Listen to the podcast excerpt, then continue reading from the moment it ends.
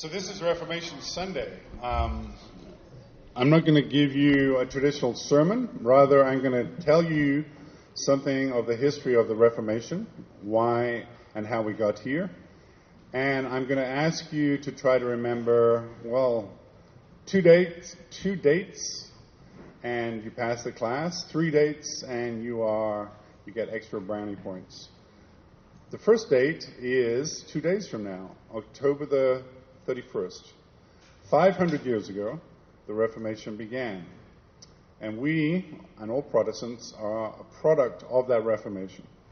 So I'm going to give you a little bit of background, a little bit of history. As I say, you only have to think about two dates 15, 17, and I'm going to give you another one. And this will give you a sense of the history of the Christian church. This is actually the whole history.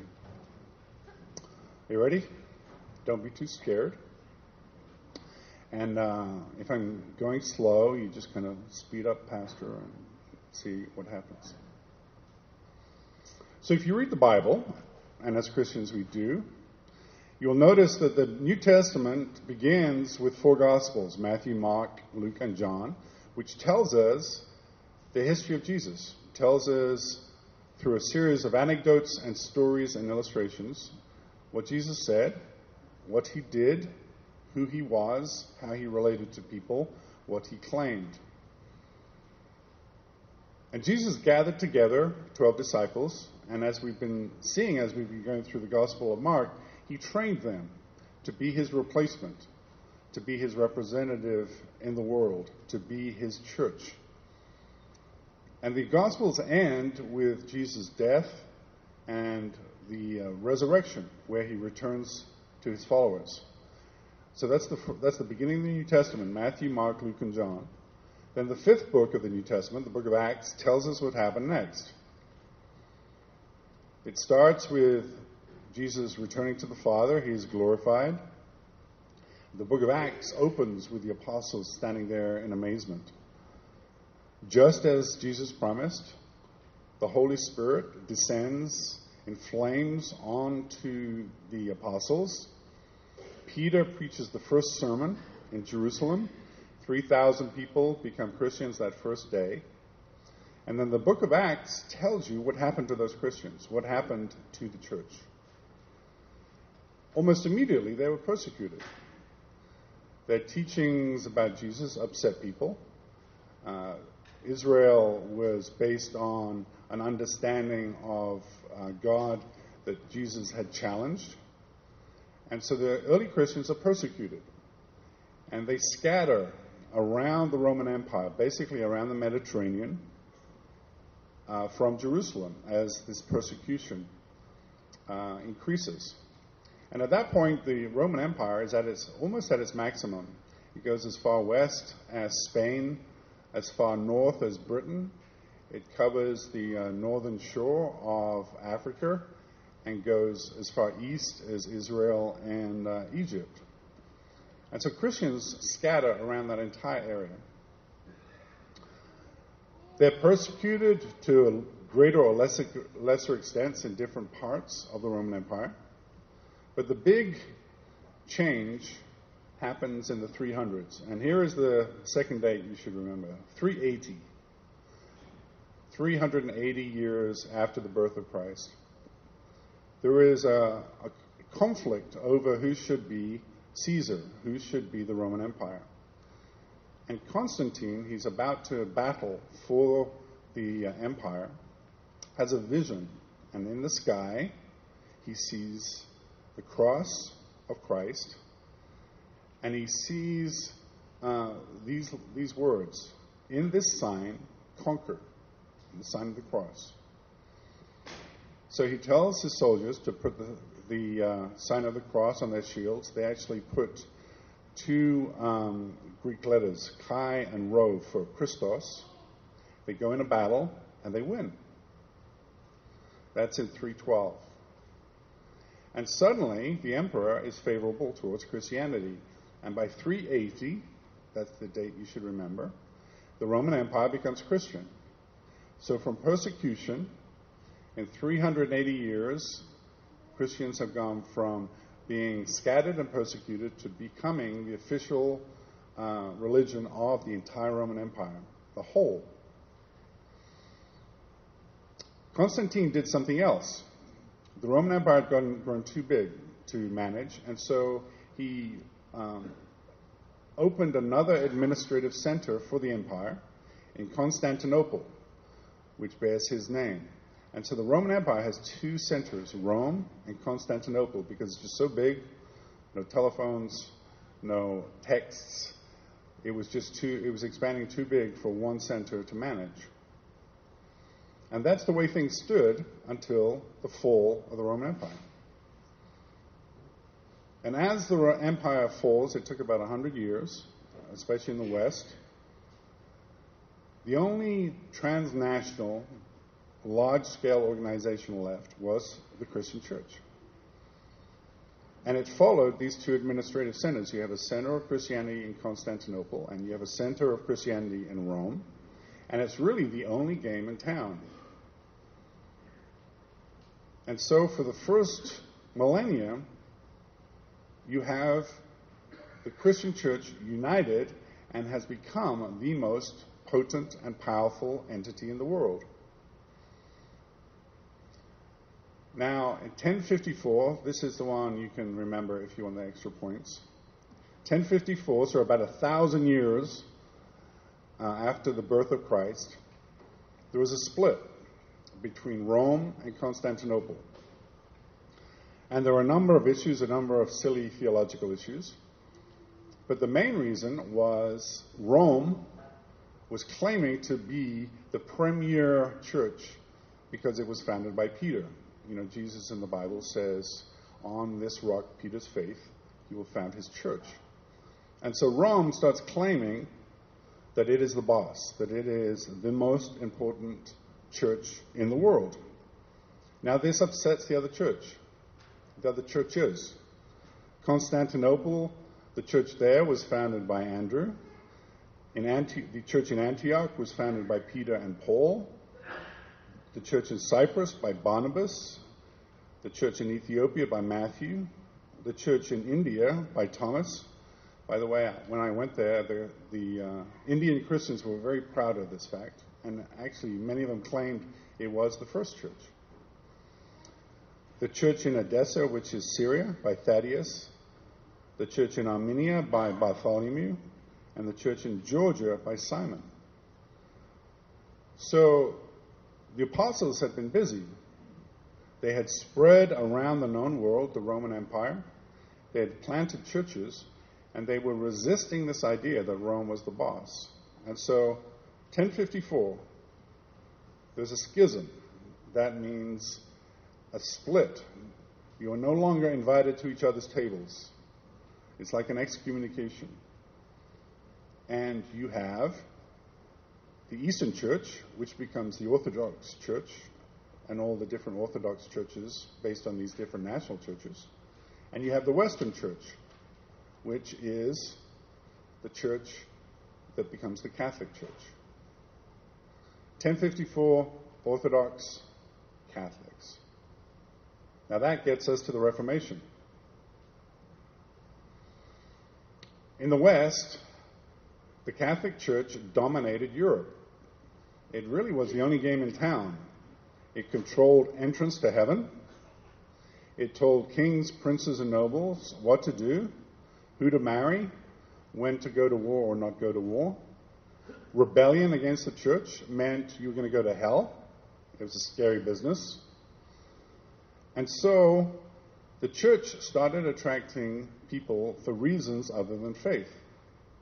If you wanted to get ahead, if you wanted to have power, if you wanted to get wealth, you joined the church.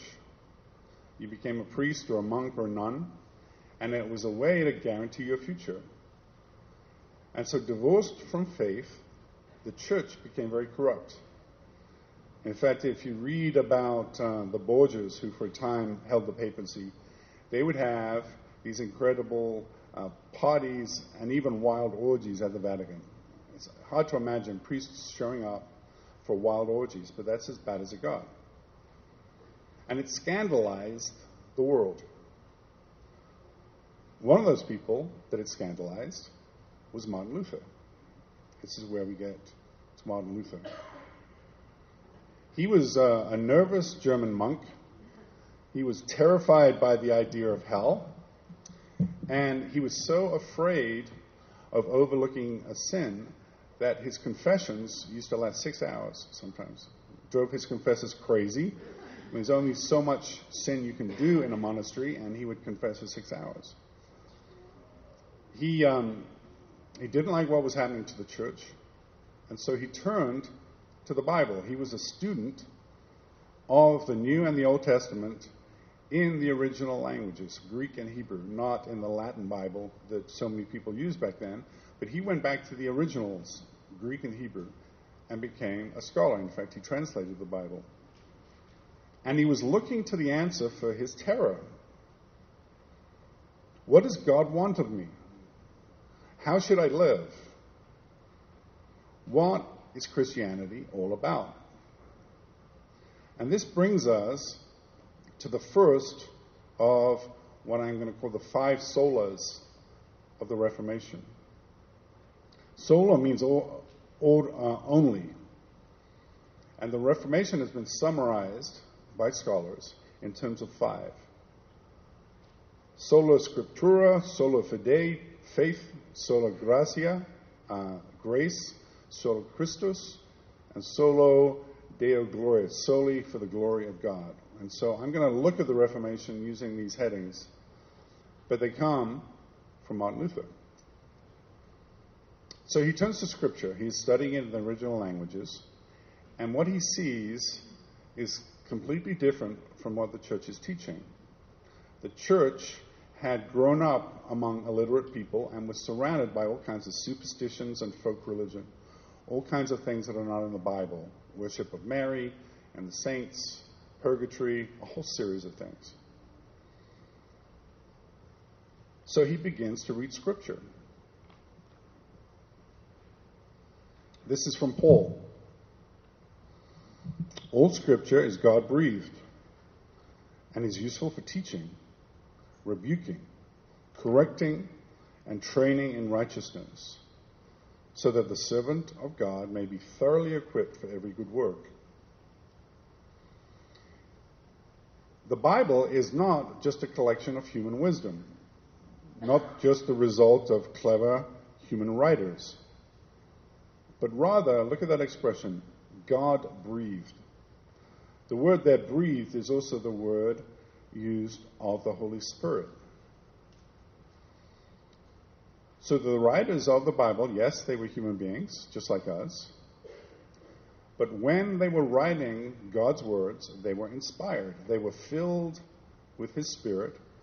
And so the words of the Bible are guaranteed not by the skill or intelligence of the writers, but by the presence of the Holy Spirit.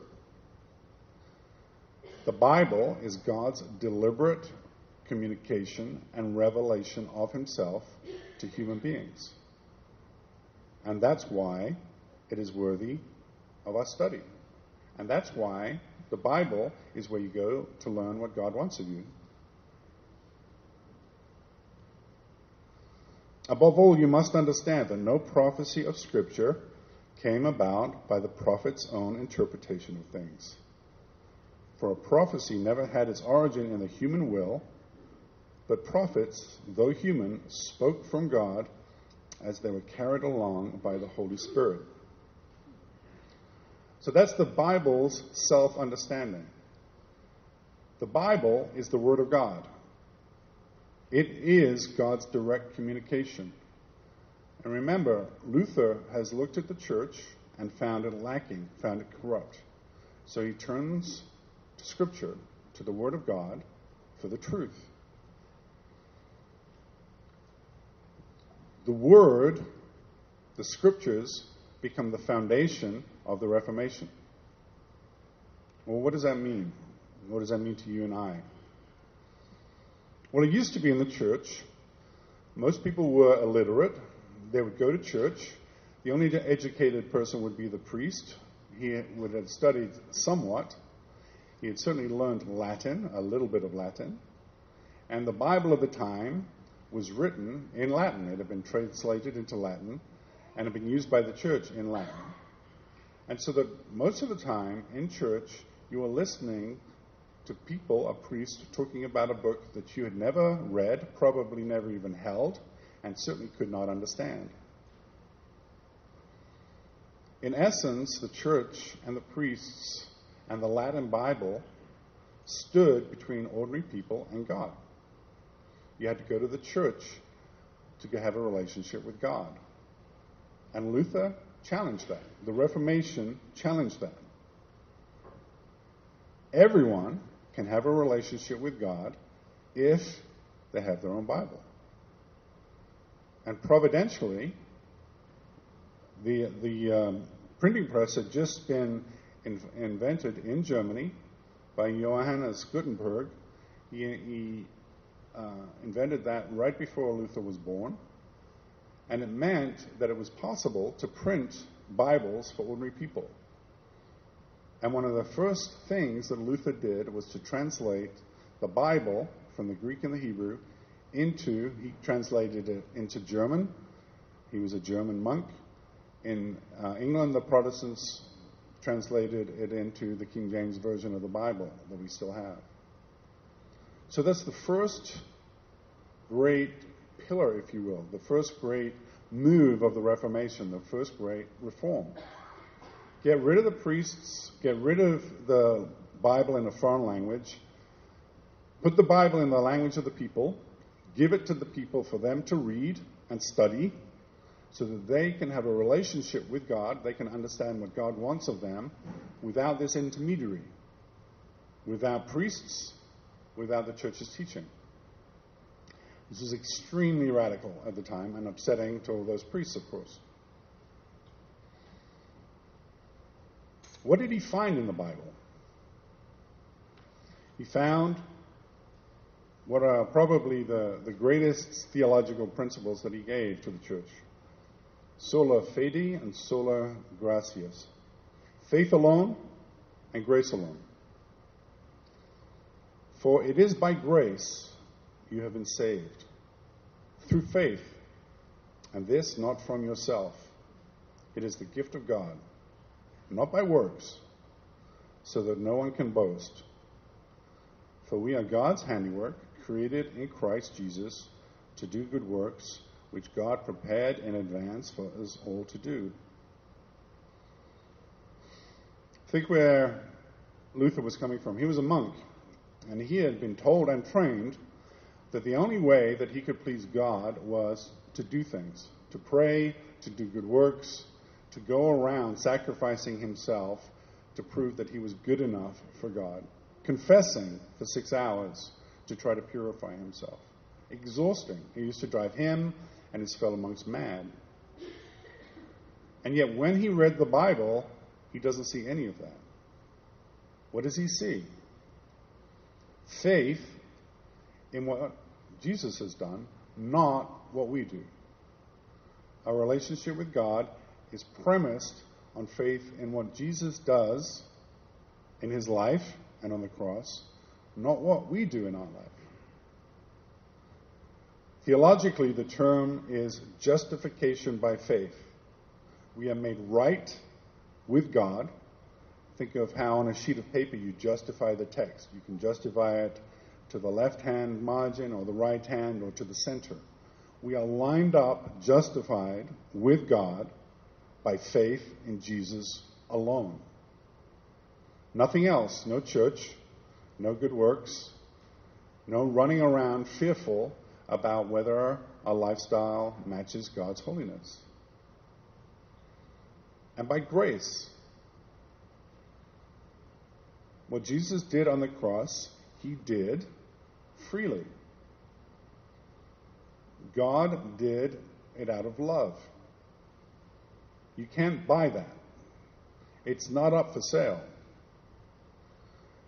God's salvation through Christ is a free, gracious gift that is not deserved and cannot be earned. And this is where Luther could find rest.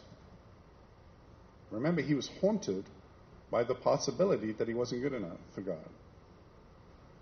But by finding his rest, not on what he did, but what on Jesus did, freely, he could finally rest and enjoy his relationship with God rather than having it filled with terror.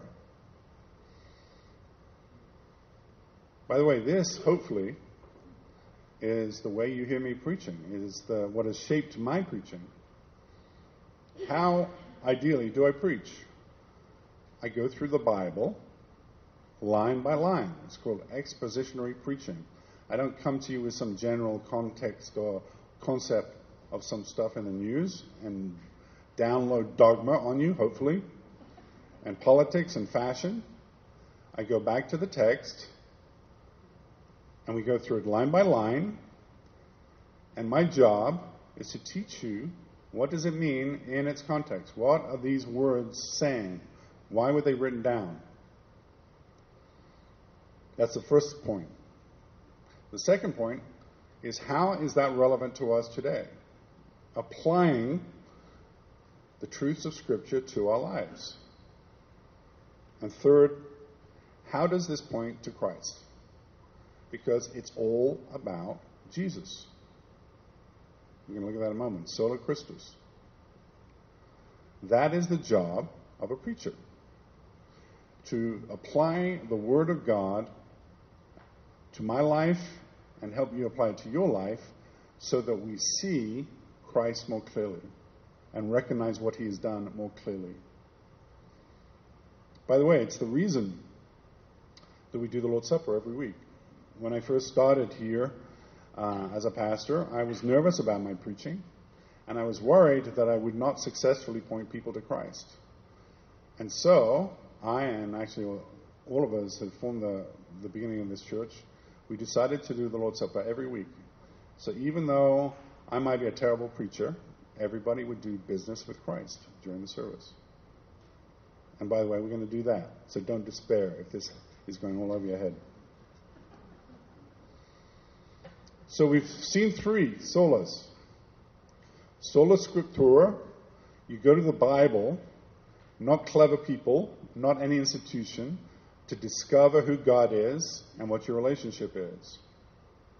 Your relationship with God depends on faith and grace alone, no work. But here, and perhaps the most important and one of the most distinctive things about the Protestant church, it's all about Jesus. It's all about our relationship with Him. The corruption of the medieval church arose primarily because it was more interested in worldly power, amassing worldly power and wealth, than it was in saving people. It taught that you had to have a relationship with the church to go to heaven.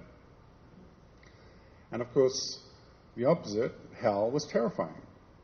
And so people would pay money to the church during their life, and often at the end of their life would give all their money to the church to avoid going to hell. And so the church became incredibly rich, and the institutions of the church became incredibly rich, and this was corrupting. People joined the church to get access to the wealth, not access to Christ. But that is not the way it's meant to be. Christ alone. For God so loved the world that he gave his one and only Son, that whoever believes in him shall not perish, but have eternal life. For God did not send his Son into the world to condemn the world, but to save the world from him, through him. Contrast this idea of Jesus with that teaching that you have to pay money to the church. Christ did not go to the cross because he was paid. What, after all, could we give him that would be worth that? Rather, he did it out of love. And it was Christ's sacrifice on the cross alone that gives us access to the Father, to God, to heaven. Jesus said, I am the way and the truth and the life. No one comes to the Father except through me. Jesus, not the church, not what we do or don't do, or any human doctrine or practice is going to be good enough. The only way to God is through Christ. And it's the reason, by the way, that Protestants in general focus on Jesus, focus on their relationship with Him, focus on prayers in Christ's name. Pray to our Father, our and Jesus' Father. Spend so much energy on Jesus' life and ministry. So Luther challenged all that. His biggest problem, his biggest challenge to, to Rome was his criticism of the way it raised money. And they had this amazingly clever scheme. Through folk religion and goodness knows what, the idea arose in the Catholic Church that there was a place called purgatory. There is no mention of purgatory anywhere in the Bible. Complete invention. But it's a genius invention for making money. And the idea is when you die, if you're not perfect, you don't go straight to heaven. You have to be purged of your remaining sin. You go to purgatory. And you have to be there as long as it takes. And it could take thousands of years. But the church said if you pay us money, we've got so much holiness in the prayers of all our saints, we have so much access that we will pray for you or for your loved one in purgatory, and they will, it's like a get out of jail free card. They'll go straight to heaven. Not only could you do this for other people and things that you've done in the past, you could actually do this for things you were going to do in the future. So if you wanted to go off and be wicked for the weekend, you would go to the church and you'd pay your money. It was a printed form using the new printing press. You'd sign your name, they'd put an amount of money, you gave your money, you do whatever you wanted. It's a great scheme. And there used to be uh, indulgence sellers traveling all around Europe to the markets of Europe selling indulgences. And of course, if you're just about to die, why not just give all your money to them? An amazing scheme. It's how the Sistine Chapel was paid for, most of the Vatican. Um, Luther looking at the Bible, says this is nowhere there. This should not be. Christ went to the cross freely. The church should put no barriers in the way of going to Christ. And so, famously, and this is where we get our date 1517, October 31st, Tuesday. At this time, um, Luther was lecturing at the Wittenberg University he wrote 95 reasons that the practice of the Catholic Church was not biblical. His famous 95 Theses. And it was the habit back then when a scholar had a thesis equivalent of a PhD, you would nail it to the cathedral door as sort of a public proclamation. And that's what Martin Luther did. And it caused an explosion. The church did not like this idea. He was attacking its great money making scheme. And so they called him to recant the famous diet of worms. You meant to say worms, by the way. Diet just means a, a gathering or a court. And in 1520, three years later, the officials of Rome come to Martin Luther and demand that he recant his 95 Thesis or he's going to be excommunicated. He's going to go to hell. And if he had recanted, there would have been no Protestant Reformation. But he didn't. In fact, this is what he said. There are a lot of people there, it's all recorded. Unless I am convinced by the testimony of the Scriptures, or by clear reason, for I do not trust either in the Pope or in councils alone, since it's well known that they have often erred and contradicted themselves. I am bound by the scriptures I have quoted, and my conscience is captive to the Word of God. I cannot and will not recant anything, since it is neither safe nor right to go against conscience. May God help me. Amen. And that began the Protestant Reformation. And notice what he said. Unless you can show me in Scripture where this practice has its warrant, I'm not going to do it. And I'm not going to repent against criticizing it. And there was an explosion. In fact, there were many explosions. There was a series of wars. Uh, the results were not pretty. But it began with Martin Luther. Well, let me now go to the, the last of the five. Soli Deo Gloria. Solely for the glory of God. Because what Martin Luther did was redefine or show how the Bible wanted Christians to live. You are the light of the world. A town built on a hill cannot be hidden. Neither do people light a lamp and put it under a bowl. Instead, they put it on its stand, and it gives light to everyone in the house. In the same way, let your light shine before others, that they may see your good deeds and glorify your Father in heaven. The job of every Christian is to glorify God. That's it. In fact, one of the confessions, one of the creeds of this time, puts it beautifully. What is our chief purpose? To glorify God and enjoy Him forever. That is the sum purpose of human beings. What does that mean in practice?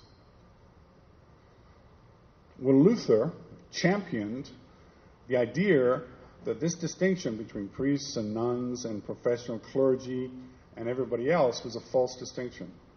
Everyone is equally valuable as a Christian. Peter calls it the priesthood of all believers. We are all together ministering in God's name, not the people up front, not the people running the church. And to emphasize that, uh, you know, he was a celibate monk. He uh, married a nun, and they had six children, and he loved married life. In fact, one of his quotes is this There is no more lovely, friendly, and charming relationship, communion, or company than a good marriage. You know, the distinction between that and a, a nervous, wretched monk in his cell worrying about his sin he actually became a very happy man. He celebrated ordinary work. It used to be that people who were involved in, in trade or physical labor were considered lower than those who were serving God, who were praying, who were ministering in the church. Luther denied all that. One of his lovely quotes A woman, a woman washing her baby's diaper is as pleasing to God as a pious monk at his prayers. Ordinary work in God's world is of, as valuable as anything that happens in the church. This, by the way, is the origin of the Protestant work ethic, the idea that work was healthy. Before this time, work was for slaves. Work was for people on the lowest rungs of society, for the peasants, for the ignorant. Luther transformed this, and the Reformation transformed this, into an elevation of work as being a good in itself. He said every Christian is called priesthood of believers with a purpose. That all of us have talents and unique abilities that allow us to serve God. That's why he translated the Bible into the local language, German, so ordinary people could learn about God and their relationship. He translated hymns into German and wrote many hymns. He created a hymnal so that ordinary people could worship God in their own language. And he changed the way that Protestant pastors act. No longer priests wearing ecclesiastical robes, facing God with their backs to the congregation, being an intermediary but wearing, and this is meant to be and is, an academic robe. The idea the pastors are now teachers.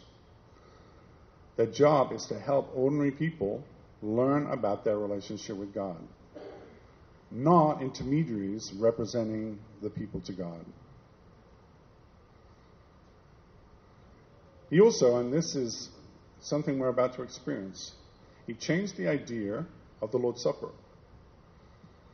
The Catholic Church taught transubstantiation, the idea that the Lord's Supper, the bread and the wine literally change their substance. No longer bread and wine, but change into the substance of the body of Christ.